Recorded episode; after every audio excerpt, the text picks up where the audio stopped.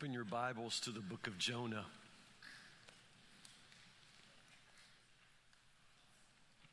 Book of Jonah. It's hard to find, less than two pages, stuck in the Old Testament. Uh, my biggest fear is that between services, I'll close my Bible and then, and then get up here in front of you guys and have to not, you know, not find it. Uh, preacher's supposed to be able to, you know, find it in a. Uh, guess I'm not that preacher. Jonah chapter 3 is where we will be. Man, I've had an amazing weekend. We, uh, we brought in a number of our church planters uh, from across the United States, and I've been around a table with them all weekend, and uh, it's, it's been really encouraging. Also, just really kind of um, uh, breaks my heart uh, for the way they serve. Um, it makes me really convicted. They do such hard things in such hard places, and I do such easy things in such an easy place and it, and it, it just uh, when it, and when I sing songs like we were just singing, where you know I give my life, I give my life to declare you are king. I'm just not sure I've given my life when I sit face to face with guys who have really given you know their lives. Um, uh, so uh, Jonah is good for me, and, and perhaps good for you right now. Uh, what a bonehead Jonah is. I mean, can we just say that out loud? Um, a lot of you perhaps have never really read this story other than like the fish part. But, you know, you read the whole book and you think, man, I, I would throw him in the water. I mean, I would, I would, this is the kind of guy that needs to be eaten by fish, you know, and maybe never vomited up. I mean, he's just such a bonehead. Um, but, but it's, it's good because I am, I am such a bonehead. And, uh, and it's good to read Jonah chapter 3, verse 1 is where we'll be today. Um, there is a, used to have a neighbor who lived at the end of our lane. His name was Mike Wilkerson, Julio, people called him. He's a great guy. A lot of you knew him, perhaps. Uh, he was crazy. Uh, he was with the volunteer fire department of Woodburn, uh, didn't have a car at one time. And so um, Mike uh, was in bed with his wife, Debbie, and an alarm went off. And so Mike, I mean, he's all about it. So he jumped up straight out of bed, out of a dead sleep, middle of the night, jumped up, started putting on his gear. Uh, and he knew he didn't have a car, so he was going to, his plan was to run to his father in law, who was next door. There's a field between their house. He's going to run to his father in law's house, jump in the car, ride with him. And God bless all the guys in Woodburn who protect us in this way. Uh, so they were responding to a house fire. And so Mike jumped up, uh, put on all of his stuff, and just tore out across the field, you know, to get to John's house. So uh, anyway, uh, th- there was this fence post that was right in the field between their houses. Uh, it, it, it, was there forever. I remember it. But the thing is, Mike didn't remember that it was there. So he goes out like full Julio speed, just woo, tearing out across that field, you know, with his fire hat and putting all this stuff on. And he just runs, you know, smack, I mean, just, poof, you know, full speed, right. you just got to know him. Uh, I mean, it's not great, but, you know, it's just so funny. You know, it's just boom, smack into that post. And so, you know, forget the fire. He just sort of, you know, stumbles back and just goes back and falls into bed, you know, just falls in bed. And Debbie says, you know, what's going on? You know, what's, and he's just like, uh, you know, just, you know, near death. And she says, what, what happened? What's wrong? And he said, I ran into the fence post. And, and then he said, and it didn't budge. it didn't budge. Debbie said that he had a purple mark, like right down the middle of his body, like forever after that. Uh, so Jonah runs from God. He runs in the opposite direction, goes as far away as he possibly can. But everywhere he goes, he still runs smack into God. You understand this? You, you cannot run from him. You cannot run from him. So Jonah runs. He, he's in the boat with the sailors. The storm comes. They pitch him overboard. He sinks to the bottom of the ocean. A fish swallows him up. He prays. The fish vomits him up on some beach. And then here we are in, in Jonah chapter 3. God, after all of this, God is still there. God is still with Jonah. Jonah walks smack into God. And what does God do? gives him a second chance. I, am here to tell you, people, a second chance is a wonderful thing. Jonah, second chance, chapter 3, verse 1. What's he going to do with it? Let's read. Jonah chapter 3, verse 1. This is amazing. This is so good. Then the Lord spoke to Jonah, uh, say the word. Second, man, that beautiful? Second chances are beautiful. The Lord spoke to Jonah a second time Get up and go to the great city of Nineveh and deliver the message I've given you. This time, Jonah, say the word, obeyed. You understand? This is how second chances work. This is what second chances are for. This time, Jonah obeyed the Lord's command and went to Nineveh, a city so large that it took three days to see it all. On the day Jonah entered the city, he shouted to the crowds, 40 days from now, Nineveh will be destroyed.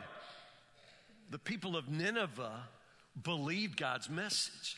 And from the greatest to the least, they declared a fast and put on sackcloth, burlap, to show their sorrow. When the king of Nineveh heard what Jonah was saying, he stepped down from his throne and took off his royal robes. He dressed himself in burlap and sat on a heap of ashes. Okay, understand, this is the most powerful man in the world in his day. The, the, king of the Assyrian Empire is the most powerful man of his day, but he hears the word of God. He takes off his royal robes, leaves his throne, and sits in a pile of ashes. Then the king and his nobles sent this decree throughout the city No one, not even the animals from your herds and flocks, may eat or drink anything at all. People and animals alike must wear garments of mourning. Okay, okay, stop, because I'm sorry, I just think this is kind of funny. Like the animals, too. Like, like you know that people might put on sackcloth and fast and pray and repent of their sins, but the king says, we're going to do the animals too. So, like dogs and cats and chickens, I mean, llamas, uh, especially cats, are going to repent. You, you, know, they're going to put on sackcloth. I mean, you get that? Because this is what it says. Everything with breath in this kingdom is called repentance. Why? People and animals alike must wear garments of mourning, and everyone must pray earnestly to God. They must turn from their evil ways and stop all their violence. Who can tell? Perhaps even yet, God will change his mind and hold back his fierce anger from destroying us. And when God saw what they had done and how they had put a stop to their evil ways, he changed his mind, did not carry out the destruction he had threatened.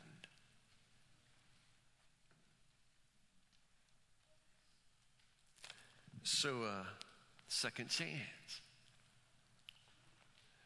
You know, Jonah from the belly of the whale prayed this prayer, and, and, and the fish spits him up on some beach.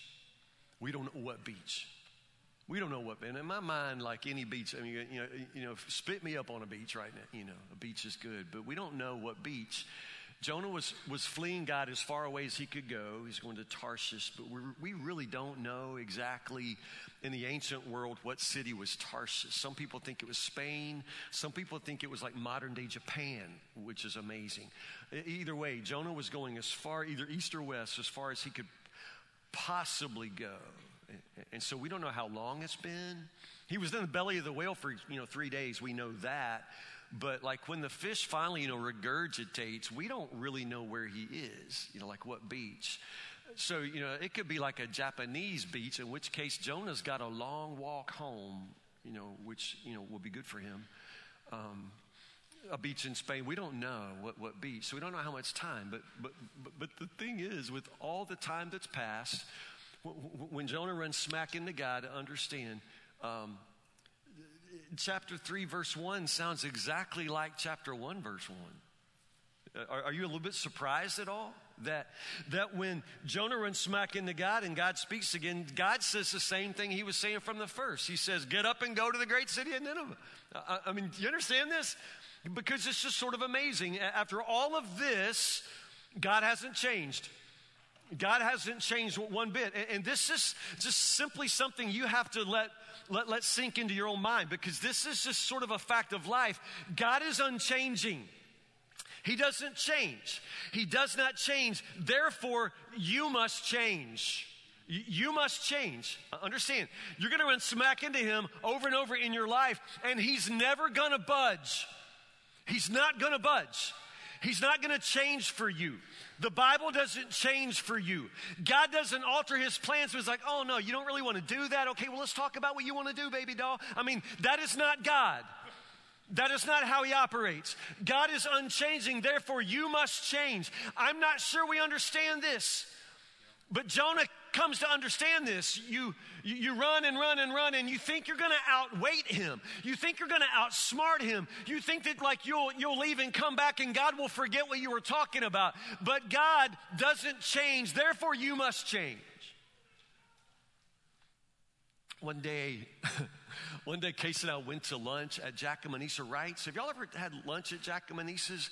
Because you're all invited. You know, I'm inviting you right right now. I'll give you their address. Uh, no, they're, they're amazing. I love Jack and Manisa. Uh, this was like a Sunday lunch years ago, and they had three boys uh, Frank, Alex, and Rob, and Rob was the little one. And so, uh, anyway, we're at their house and uh, sitting around the table. Manisa had made this wonderful lunch for all of us. It was beautiful um, and we're about to eat.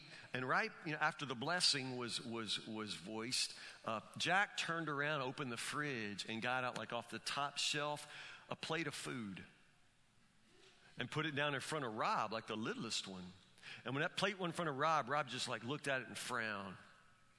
Like just sat there. And I, you know, at the Wright house, sometimes you just don't ask questions. And that was one of those moments I just, you know, you know, whatever that is. So I, I, ate my lunch. It was awesome. We all just ate and ate and ate, and we talked and fellowshiped. It was beautiful. And then we're done, and everybody, you know, is eating, and the boys are being excused. And then Rob looks at, I mean, Jack looks at Rob and says, "Rob, you to eat anything?" Rob just said. Jack took the plate, put it back in the fridge. So this time I'm thinking, what? You know what? What? So I said, what? What, what is that plate? Y'all know Jack, right? Can y'all guess what was happening? Y'all understand? Like, I don't even know. Like, I don't know, like, when it happened, but at some point, Rob had said, like, you know, I'm done. And, and Jack had said, you need to clean your plate, right? And Rob said no. And at that point, like, you know, it's a showdown Rob versus Jack. Y'all know Jack, right? Y'all know Jack? So Jack said, You will not eat another thing until you clean that plate, right? So like I don't know how like I don't know how many days. I have no idea. All I know is one more day went by and that plate came out and sat and Rob just you know I mean stubborn. But understand, y'all got to know Jack right. Uh, I mean. As a matter of fact, go to Jack's house and, and open the fridge, and if there is a 30 year old plate of food in there, I, know whose it is. I, I know who, whose it is. Do you understand? God doesn't change for you. And just because you may not like what he has said or you may not like uh, what the Bible says, I'm telling you, you don't win. You're not going to change God. You're not going to change God by your disobedience. You're not going to change God by changing churches. You won't change God. You won't change God by dropping out and coming back in later. I'm telling you, you're not going to outweigh him. You're not going to change him. And so Jonah runs and runs and, and, and, goes through the storm and goes through the belly of the fish and comes out the other end of the fish and, and vomited on the beach. And there he is on the beach and he runs smack into God. And God is saying the very same thing. I mean, the very same thing he was saying from before get up and go to Nineveh. And this time, I mean, this is what second chances are for, right? This time the scripture says Jonah obeyed. This time Jonah obeys. Technically. Te- sort, yeah, technically, yeah. We would have to say technically he obeys. But, but look, uh, and y'all know Jonah, right? I, I mean, this is um, such a bonehead. I, I mean, this time Jonah obeyed the Lord's command and went to Nineveh. On the day Jonah entered the city, verse 4, he shouted to the crowds, 40 days from now, Nineveh will be destroyed. 40 days from now, Nineveh will be destroyed. That sermon has how many words? Eight. Don't even think about it. Like y'all wish. Eight. Eight words. Actually, that's in the New Living Translation, like that's in English. Jonah spoke Hebrew, so he preached in Hebrew. And in the Hebrew, this is four words, you guys. Four words. Four words. So understand, Jonah does obey. He does obey but he sort of does just bitterly the bare minimum. This is kind of like when your mama said, clean up your room, and you just like shove stuff under the bed and then just like pull the blankets up. So and she said, Did you clean your room? You could say, Yes. But but by what kind of definition do we call that half-hearted little, you know, thing obedience? And, this is Jonah here. Do you understand? He obeys. I mean, technically, we would have to say he obeys. God says, get up and go to Nineveh and preach. And Jennifer gets, Jennifer, Jonah. It's, it's, you put Jonah and Nineveh together, and, and it comes out Geneva. So, Jonah, Jonah goes and preaches to Nineveh four words. In other words, just the bare minimum, as, as, as, few words as it takes, and that's what he does. Shortest sermon in history. He, he gives it in as few words, not one word more, and he stays not one minute longer than it takes. You understand? I mean, he just barely does this. He does it, but barely. Bare minimum.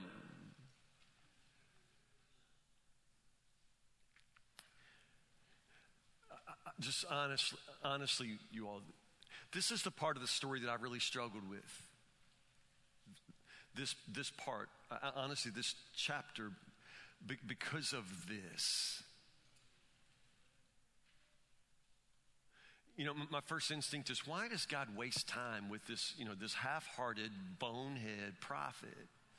I mean, I mean, at this point, if I were God, I'd be, I'd be like saying, throw him back in, uh, and just throw him and Jennifer back in, and just throw them back in. Throw him in. I mean, it's, I mean, after all that he has seen of God's mercy, he cried out from the belly of the whale. He Just cried out from the depths. I mean, at that point, he had to think it was just the end. I mean, he, he, he says, man, I was in the jaws of death. And, and God, res- I mean, God rescued him in a miraculous way. I mean, he is standing there on, on, dry ground, you know, with breath in his lungs. I mean, with the second chance. And, and just the half-hearted way that he steps out from, from everything that he's seen of God, everything God has done for him, and he just goes out in, in this half-hearted way and just does the bare minimum just to be able to say that he did it, just to be able to, you know, get God off of his back and, and, and, and just once and for all just do it and get it done. And why does God waste time?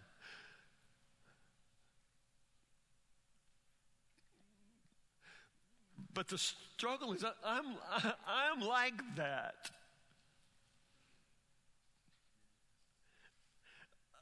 I am like that. You are too. The Old Testament says that we should love, love the Lord our God with with all our heart, like our whole heart. But, but I don't think I can say I do. And I don't think you can say that either. I don't think you can say that. Why does God waste time with half hearted people like us? I mean, we do the bare minimum.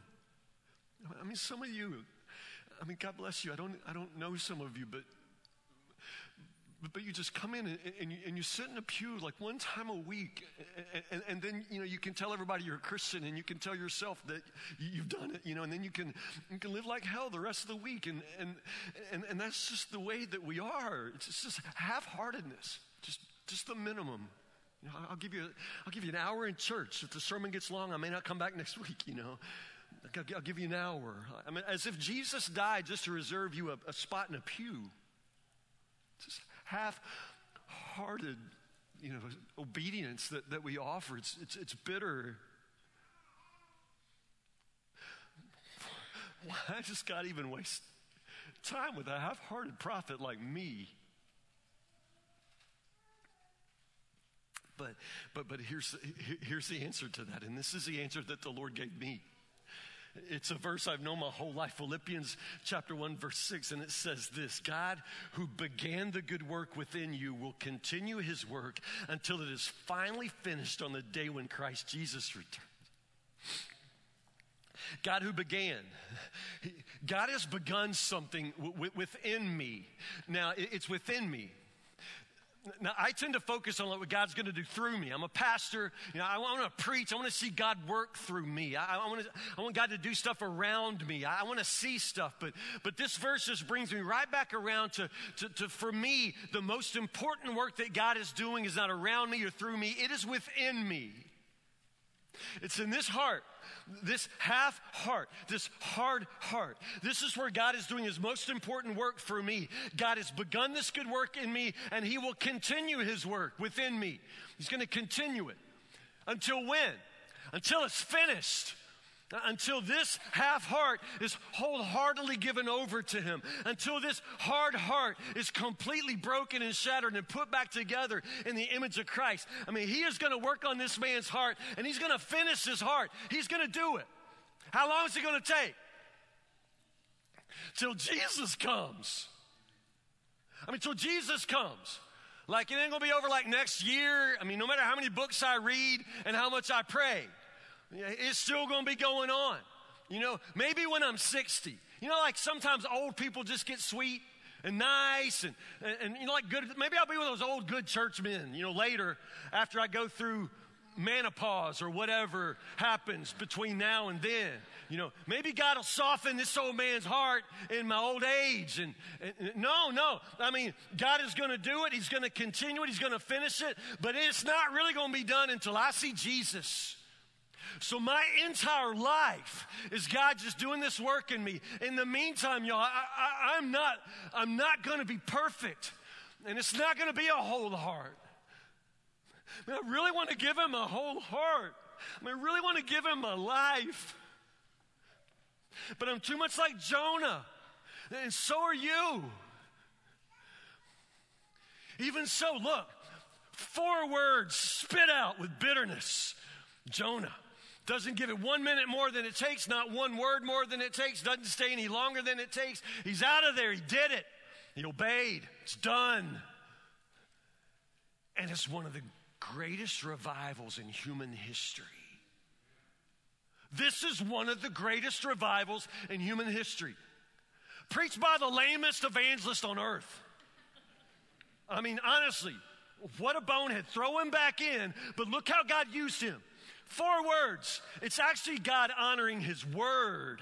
It's actually God honoring repentance. It's God doing what God longs to do, what God loves to do.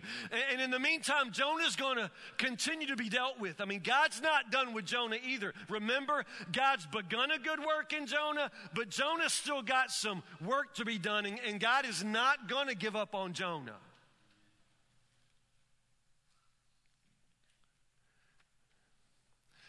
But great revival in, in Nineveh.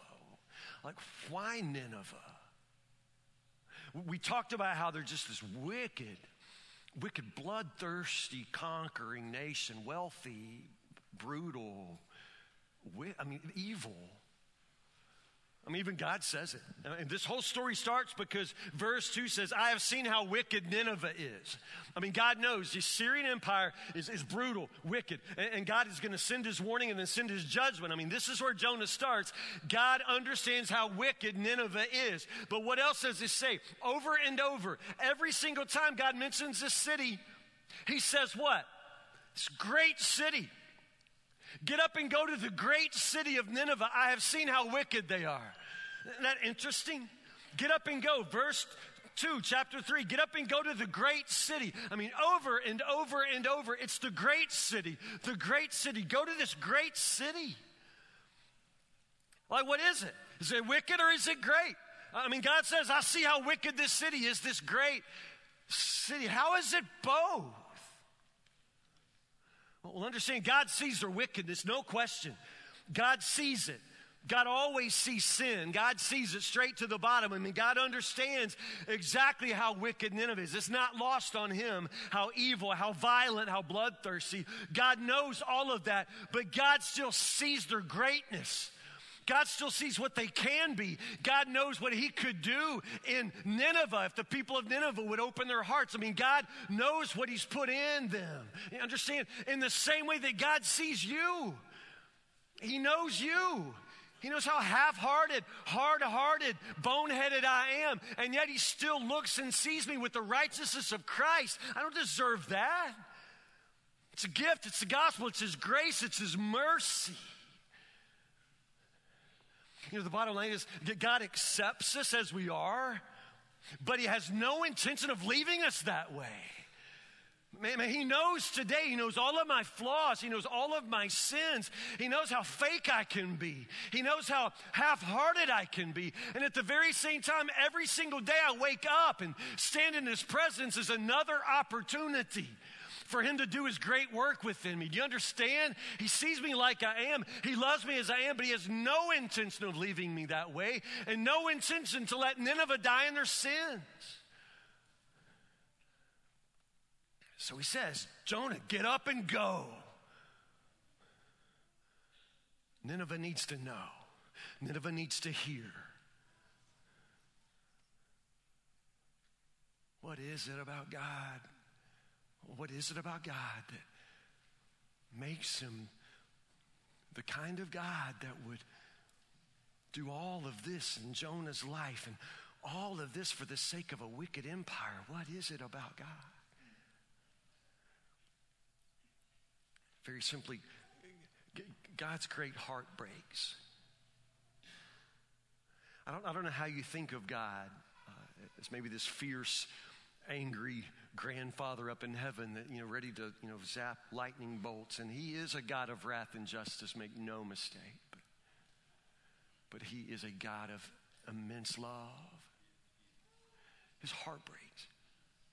When God looks at a nation like Nineveh and sees their wickedness, he also knows, knows the name of every child in that city. He knows, knows the goodness that could come if only his spirit could have free reign in the lives of those people. God's great heart breaks for people. Now, Jonah doesn't suspect this. Jonah, you know, doesn't have any warm spot in his heart for anybody that's not like him. Jonah's racist. Jonah's hard hearted. Jonah doesn't care about anybody who doesn't look like him and have the same God that he has. I mean, Jonah doesn't care. And for that reason, Jonah really doesn't understand God. He really doesn't understand that God doesn't have the same heart he has.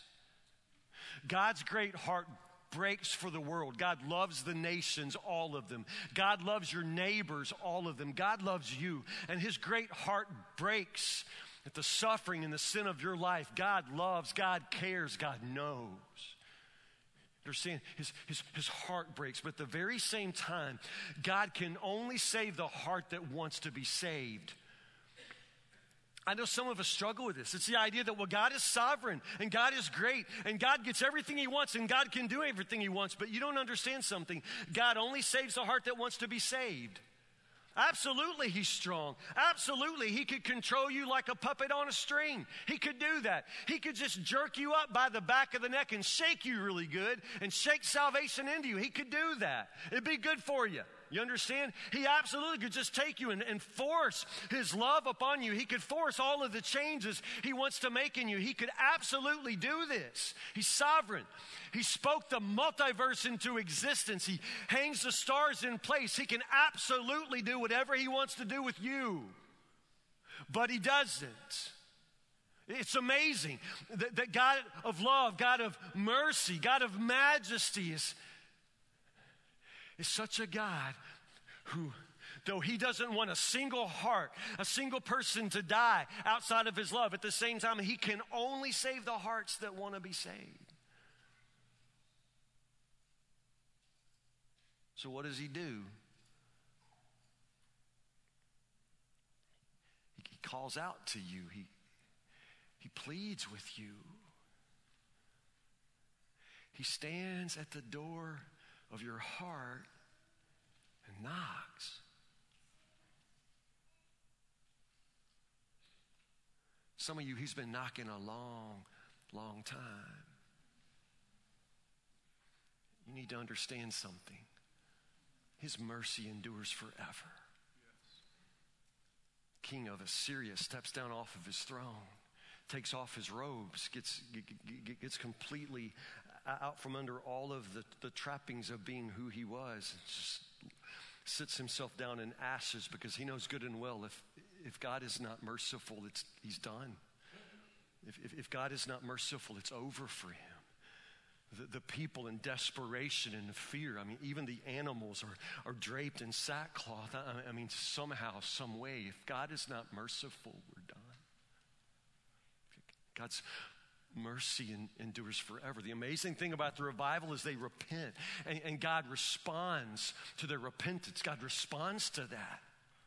God responds. And so, this amazing salvation miracle, this amazing revival all through the nation, all across the city of Nineveh. Do you understand this? God does something great here as people's hearts turn, as they take advantage of this opportunity for mercy, this one last chance. This is what you need to know. God's mercy endures forever. His love endures forever. God is not going to change. Understand? So His mercy will endure, but, but, but your opportunity to repent does not. I mean, Jonah preaches the part of the message faithfully. He says it's 40 days. 40 days. In other words, time's running out for you. And you need to understand that time runs out for you too. God is merciful, God is good, and God is great. And you've had a lot of opportunities, you've had a lot of second chances, but I'm telling you, you're not guaranteed another one. You don't know, and you can't depend upon the opportunity that, that you'll just continue always to run smack into God and get another opportunity.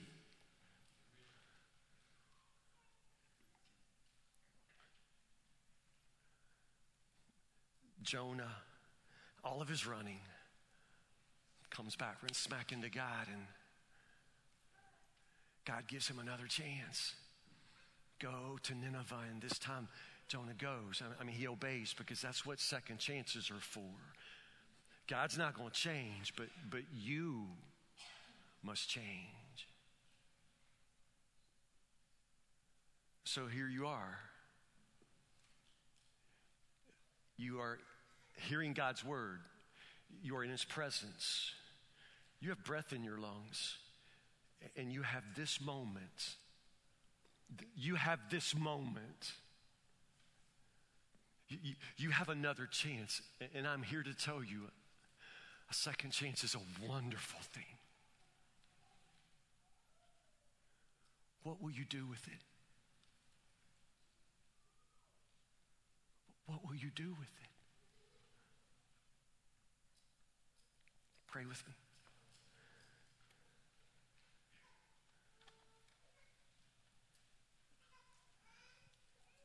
God, some of us have run so far and so long. At some point in our lives, Lord, following you became just a, it began to demand a little bit more than we were willing to pay. And so at that point, we, uh, we just stepped back. At some point, Lord, we became very content to give you half our heart, to give you Sunday morning. But Lord, we have kept so much of our lives for ourselves, Lord. We have wanted to have our fun. We have wanted to have our way. We have kept so much of our own lives not crucified with Jesus, Lord. And so we gather here in this house, Lord, Sunday after Sunday as your half hearted children, going through motions, often doing the bare minimum, sometimes with bitterness. God, help us. You are unchanging in your holiness, in, in your majesty, in your beauty, your love, and your sovereignty, Lord God, you are unchanging. But Lord, we find it so difficult to change. Lord, we ourselves can be so stubborn. We ourselves can be so very, very wicked. We ourselves, Lord, love to be the Lord of our own lives. So, Lord God, if there's going to be a change of heart inside of us, Lord, then only you can do this, Lord. We cannot change ourselves. If, if we could change ourselves, we would have changed a long time ago, Lord. Only you, only you can begin and and continue and finish the work within us that needs to be done, Lord God. So I pray that we will come to you, open our hearts to you, and begin to let you do what only you can do. Oh, Lord God, we are half hearted. Oh, Lord God, we are so stubborn. Oh, Lord God, we continue to think that somehow, some way we will win in our rebellion against you. Jesus, thank you for your mercy.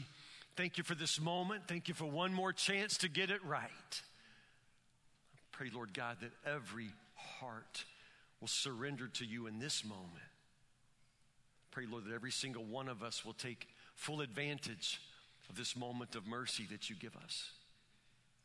You give this to us because of Jesus, and in his name we pray. Amen.